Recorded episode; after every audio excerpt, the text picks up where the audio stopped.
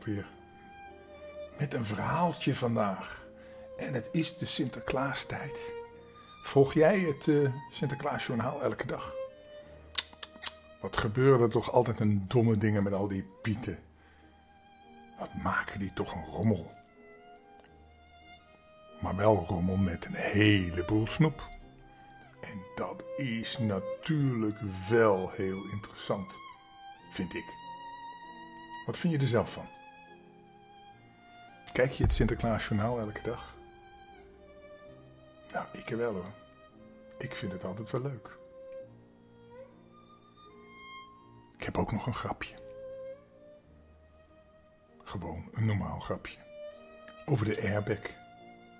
Piet, ja niet de zwarte Piet hoor, gaat s'morgens in zijn vaders nieuwe auto rijden.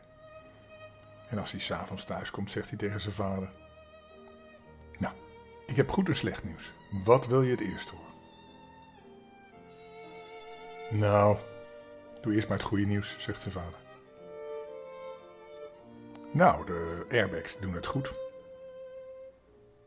Nou, dan weet je het slechte nieuws wel, hè. Hij heeft een ongeluk gehad natuurlijk. Tja, net een zwarte Piet, toch? Of niet? Of een veegpiet, maar wel een domme Piet. het verhaaltje van vandaag.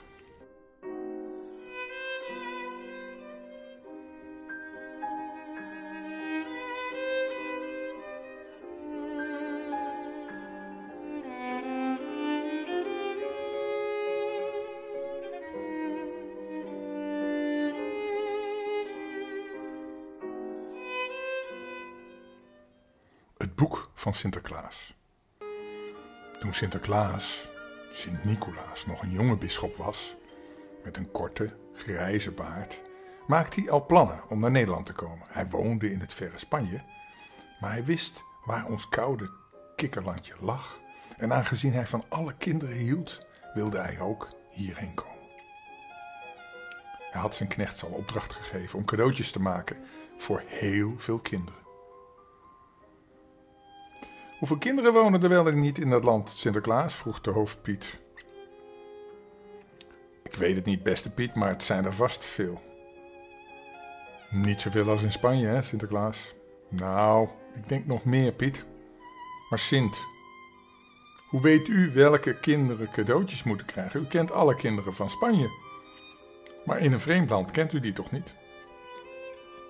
Ja, Piet, dat is een probleem. En Sint-Nicolaas kreeg er rimpeltjes van in zijn voorhoofd. Het kraakte in zijn hoofd als hij dacht aan al die kinderen. Hoe kon hij ooit al hun namen kennen en weten wat voor cadeautjes ze wensten? Hij besloot in de grote bibliotheek te zoeken naar een boek over Nederland. Door lange gangen en trappenhuizen vond hij eindelijk de afgelegen boekenzaal waar zijn verzameling vreemde en zeldzame boeken stond. Dagenlang bestudeerde hij allerlei boeken en geschriften. Tot diep in de nacht zat hij bij het licht van een kaars te lezen. Maar hij werd er niet wijzer van. Hij zocht de alleroudste boeken die hij bezat. En die in een hoge, eenzame torenkamer lagen, te wachten op, ze wisten niet wat. Hij sloot zich op. Dan kon hij alle boeken tenminste lezen. En toen hij al drie keer de zon had zien ondergaan, dus hij zat er al vier dagen, viel hij boven op zo'n oppergeslagen boek in slaap. Hij droomde dat hij in een torenkamer zat en dat hij buiten iets hoorde. Hij stond op en boog zich uit de smalle ramen die uitkeken over de bergen en de verre zee. En daar buiten op het dakraam zat een klein kindje. En die keek hem met een guitig glimlachje aan kindje boog zich naar Sinterklaas toe. Pas op dat je niet valt, zei Sint geschrokken. Want het was duizelingwekkend hoog en een enorme diepte onder zich. Hihihi, giechelde het kindje. Ik zal heus niet vallen hoor, Sinterklaas. Maar pas zelf maar op, dat je niet valt in die diepe kuil tussen al die boeken van je. Want wat je zoekt is daar niet, toch niet te vinden. Weet jij dan wat ik zoek? vroeg de verbaasde Sint. Natuurlijk, ik weet precies wat jij doet en denkt. Net zoals jij weet wat de kinderen in Spanje doen en denken. En nu wil je het ook weten van alle kinderen in Nederland. In Nederland? Ja, in Nederland. Ja, dat klopt, sprak de bisschop verbaasd. Kun je mij helpen, kindje? Ach, maak je boot toch gereed voor getrek Sinterklaas en vaar naar het eiland waar de apen naar, de naar het opkomen van de zon roepen. Is het boek uit de hemel gevallen en goed verborgen door de koning van het vergeten eiland. Vraag hem om hulp om het terug te vinden. En vergeet niet een cadeautje voor hem mee te nemen. Toen sprong het kind ineens op en dook voorover, zo de dakrand af. Sint schrok en probeerde het jongetje te grijpen. Hij riep nog: Pas op! Toen werd hij pas weer wakker van zijn eigen stem, want dat was een droom. Maar hij wist dat die droom iets belangrijks betekende en gaf zijn knechten meteen de opdracht zijn schip klaar te maken voor vertrek. Terwijl de pieten bezig waren, zocht hij tussen de boeken naar een geschikt cadeautje, geschenk voor de koning van het vergeten eiland.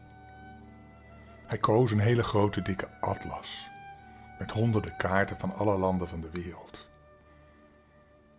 Daar zal het vergeten eiland ook wel op staan, dacht de Sint. En als de koning dat ziet, zal hij vast blij zijn dat zijn eiland niet helemaal vergeten is. De volgende dag, toen de eerste haan net wakker was, voer het grote witte schip van de Sint de haven uit en koos het ruime sop. De Sint stond persoonlijk op de brug en gaf de kapitein aanwijzingen hoe hij moest varen. Eerst ging het richting Afrika, richt naar het zuiden. Toen bogen ze linksaf naar het midden van de Middellandse Zee. De zee was kalm en diep blauw en het schip van Sinterklaas voer onverstoorbaar dag en nacht door. Na twee dagen varen voeren ze voorbij een klein eilandje met een hele hoge rots in het midden.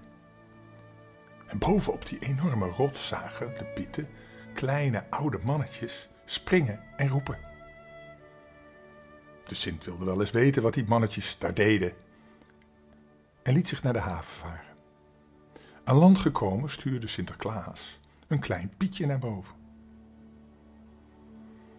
Toen die in de late middag aankwam op de top van de rots, ontdekte, ontdekte hij dat het geen oude mannetjes waren, maar aapjes. Snel daalde hij de rots weer af en vertelde de Sint wat hij had gezien. De Sint besloot op het eiland te overnachten om, in de volgende, om de volgende ochtend te kijken of de aapjes iets riepen als de zon opkwam.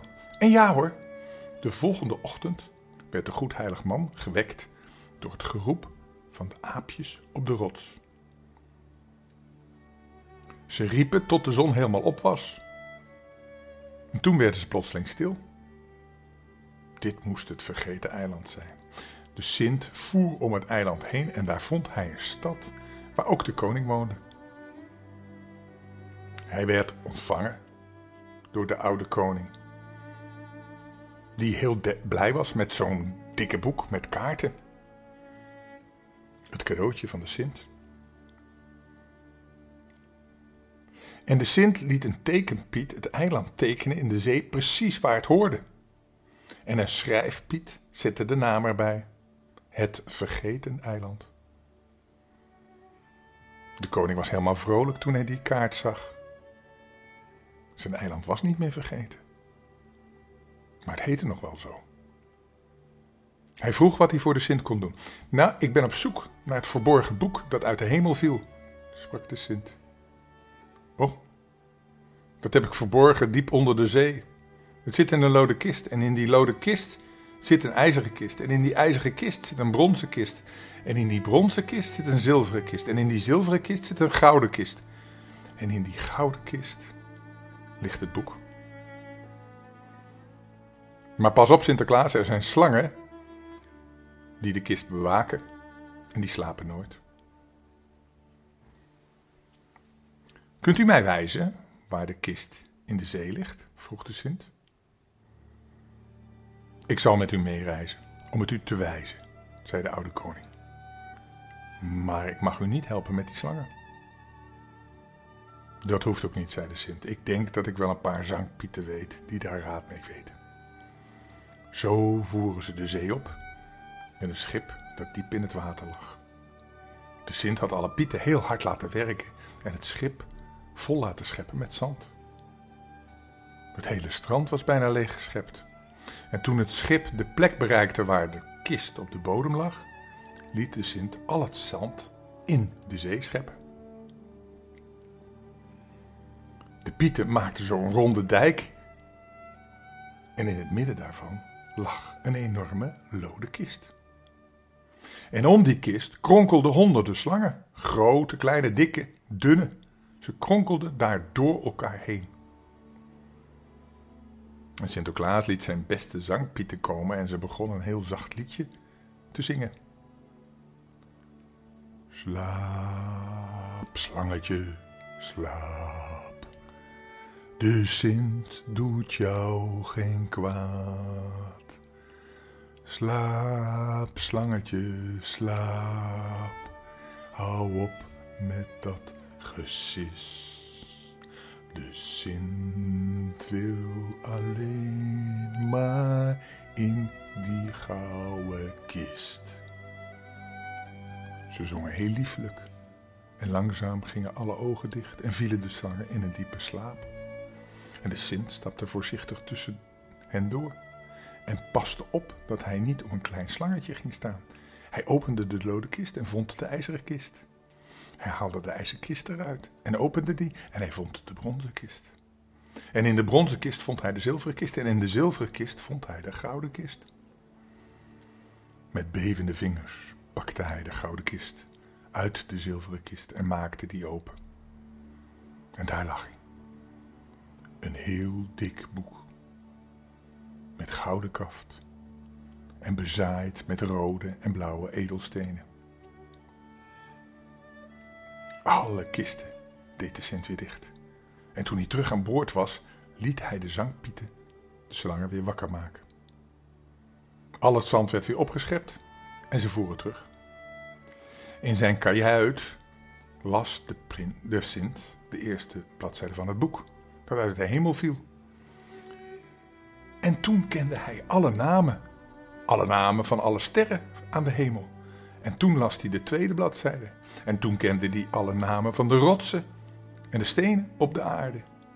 En toen las hij de derde bladzijde. En toen kende hij alle namen van de planten. En na het lazen van, van de vierde bladzijde wist hij alle namen van de dieren in het water, op het land en in de lucht. En toen hij op de vijfde pagina kwam, kende hij alle namen van alle kinderen en hun wensen. Nou, toen kon hij de Pieter cadeautjes laten maken en met een gerust hart naar Nederland afreizen. En misschien komt hij vanavond wel bij jou. Als je je tenminste je schoen mocht zetten vanavond. Want het is altijd de afspraak dat mama samen met de Sint bepaalt wanneer je je schoen mag zetten. Nou, dat is een mooi verhaal. Vind je niet? Ik heb nog een klein ander verhaaltje. Sint-Nicolaas en de drie scholieren. Drie scholieren van een voorname afkomst waren op weg naar de stad waar ze zouden gaan studeren. Op hun tocht door een afgebleven streek vonden ze s'avonds onderdak in een herberg. De waard, die vermoedde dat zij heel veel geld aan gouden munten bij zich hadden, vatte het plan op om hen die nacht te vermoorden. En zodra hij het sinistere plan ten uitvoer bracht, sneed hij de lichamen van de scholieren in stukken en legde de brokken vlees, net zoals men dat deed bij het slachten van een varken, in een pekelvat. Er was een engel die waarschuwde Sint-Nicolaas. En Sint-Nicolaas kwam naar de herberg en klopte daar de volgende dag aan. Hij vroeg om onderdak en bestelde een maaltijd. En bij de keuze van het vlees wees Nicolaas de waard op zijn misdaad. En verlangde van de waard dat hij hem het pekelvat met de aan stukken gesneden jongelingen liet zien. Staande bij het vat gebood Nicolaas de waard de planken deksel eraf te halen. En toen vouwde hij zijn handen Hij bad tot God en zegende de drie jongelingen. En ze werden weer levend. De drie scholieren gingen rechtop staan. En ze dankten God en Sint-Nicolaas. En de waard viel op zijn knieën. Hij vroeg om vergiffenis en bekeerde zich ten goede. Er zijn veel legendes hè, van Sinterklaas, die allemaal hele bijzondere dingen doet. En dit is de legende waarop een kinderfeest gebaseerd is, want hij bracht deze kinderen, deze scholieren, weer tot leven. Het is een legende en die komt uit Noord-Frankrijk. Nou, ga nu maar lekker slapen. En dromen over het boek van Sinterklaas. Of over de drie scholieren die door Sinterklaas weer geholpen werden en weer levend werden. Nou, welterusten. Tot morgen. Ik hou van jou. Dag.